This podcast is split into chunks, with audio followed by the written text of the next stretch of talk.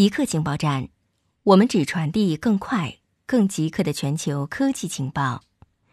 首先插播一则通告：之前每周二播出的极客情报站特别版已经独立更名为《赛博故事》，成为独立专辑。大家可以在科技行者找到新专辑，请大家关注收听。如何识别戴口罩的人脸？中国科学报报道了如何识别戴口罩人脸的技术。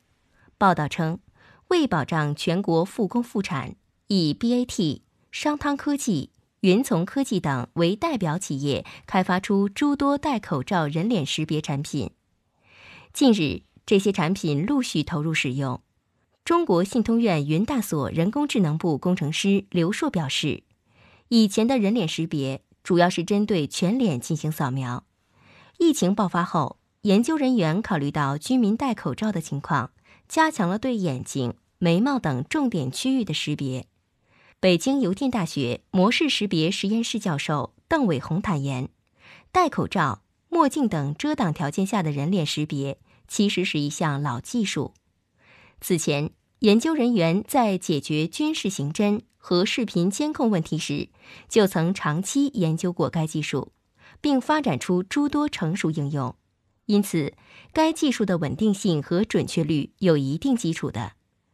以往的技术基础并没有完全打消人们对戴口罩人脸识别先天不足的顾虑。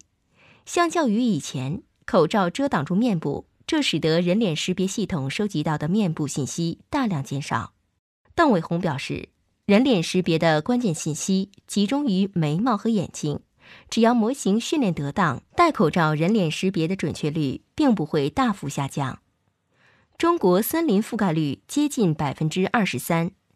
全国绿化委员会办公室发布《二零一九年中国国土绿化状况公报》，报告称，全国森林覆盖率达百分之二十二点九六，森林面积二点二亿公顷。这一数据尚未达到全球平均水平。全球的森林覆盖率达到百分之二十六，美国百分之三十三点八四，印度百分之二十八点二三，日本百分之六十七点零零，法国百分之三十六点七六，澳大利亚百分之十六点零零，俄罗斯百分之四十九点四零，森林面积最大。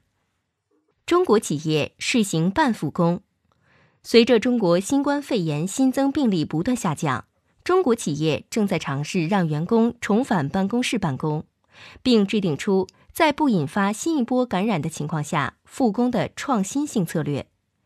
中国企业员工重返办公室的初步尝试，可以为世界各国的同行提供一份指南。大多数公司每天只允许一半或更少的员工进入办公室。在滴滴出行，为防止员工彼此间站得太近，电梯地板。被用胶带划分成贴着鞋子图案的方块。与此同时，办公室座位被安排成网格状，员工之间至少间隔一米距离。在美团，员工被分为 A、B、C 三班，每天只允许一个班次进入办公室，所有员工都被要求佩戴口罩。一位知情人士表示，餐厅会控制人流，程序员们每人单独一张桌子用餐。WHO 宣布，新冠肺炎成为全球性大流行疫情。WHO 总干事谭德赛宣布，新冠肺炎成为全球性大流行疫情。他在新闻发布会上表示，过去两周，中国境外的 COVID-19 病例增加了十二倍，受影响国家的数量增加了两倍。目前，一百一十四个国家有十一点八万多病例。四千二百九十一人丧生，在未来的几天和几周内，我们预计病例数、死亡人数和受影响国家数量将会进一步攀升。因此，我们评估认为，COVID-19 已具有大流行特征。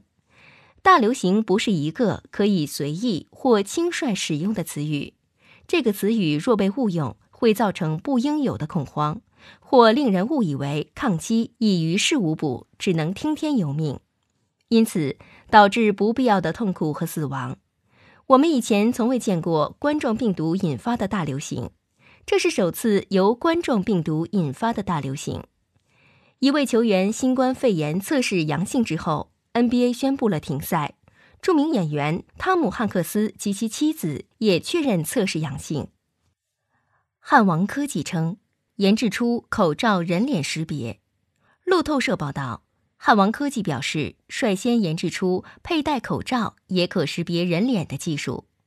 汉王副总经理黄磊称，如果连接温度传感器，它能在测量体温的同时识别人的名字。如果体温超过三十八摄氏度。系统会对结果进行处理。汉王称，一支有二十人的团队运用过去十年开发的核心技术，一个约六百万张无遮盖脸部样本数据库，一个较小规模的脸部遮盖数据库，开发了这项技术。开发从今年一月启动，仅仅历时一个月就开始推向市场。汉王出售了两种使用该技术的产品，其一为单通道识别。可用于建筑物的入口，其二是多通道识别系统，可用于多种监控相机。黄磊称，它能在一秒内识别最多三十个人，戴口罩的识别率能达到百分之九十五，不戴口罩能达到百分之九十九点五。